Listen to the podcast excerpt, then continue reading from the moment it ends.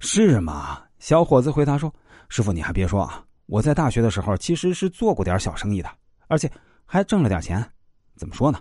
我大学四年期间啊，基本上没有跟父母伸手要过钱。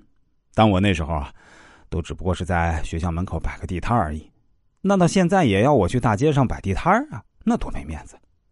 我对他说：“现在肯定不是让你去摆地摊以你的能力，当然可以做更大的生意。”小伙子又问：“那我应该做什么生意呢？”我建议他说：“你们那里有什么土特产？你就以这个为切口打开市场，先做这个吧。”小伙子回答说：“我们这儿土特产啊，除了人民币就是铁矿石了。”哎，师傅，你别不信啊，国家铸币厂真的就在我们这里。哎，经你一提，我忽然想起来了，我一个远方表叔就是做铁矿生意的。我先试一下这次省考能不能过，如果没考上。我就去投奔这个表叔吧。后来这小伙子果然省考没考上，还是差了几分。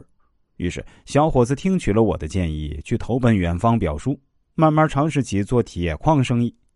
他本金也不多，父母给的支持呢也不多，一年下来大概挣了三四十万的样子。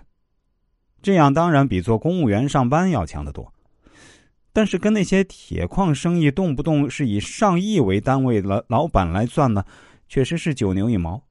小伙子对我说：“确实还是非常感谢师傅你对我的建议。我现在想想，确实是更适合经商，差一点就一条路走到黑了。但是现在啊，我仍然还是没找到女朋友。我身边那些月薪三四千的公务员，在相亲市场上可比我吃香多了。师傅，你说我怎么办？我会不会找不到老婆呀？”我对他说：“相比那些月薪三四千的公务员，肯定你是更加优质的潜力股啊！因为你现在还在上升期，未来还有更广阔的发展空间。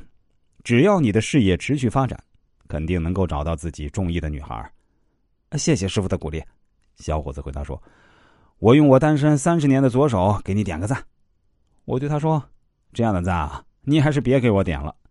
对了，你在追女孩的过程中啊。”必要的幽默感还是要的，但是啊，也要注意分寸和尺度，啊，不能聊几句啊，那就是上段子，还有那种带颜色的笑话啊，千万不要跟女孩子说。啊，我知道，师傅，谢谢你的提醒。小伙子回答说：“今天小伙子又联系我说，自己已经顺利找到女朋友了，严格说来，已经是未婚妻了，而且这未婚妻肚子里都已经怀上了。这女孩非常有气质，家庭条件也不错。”如果我没有找师傅来指点迷津，在考公务员的路上执迷不悟，现在估计还是在挠头刷题的苦海中呢。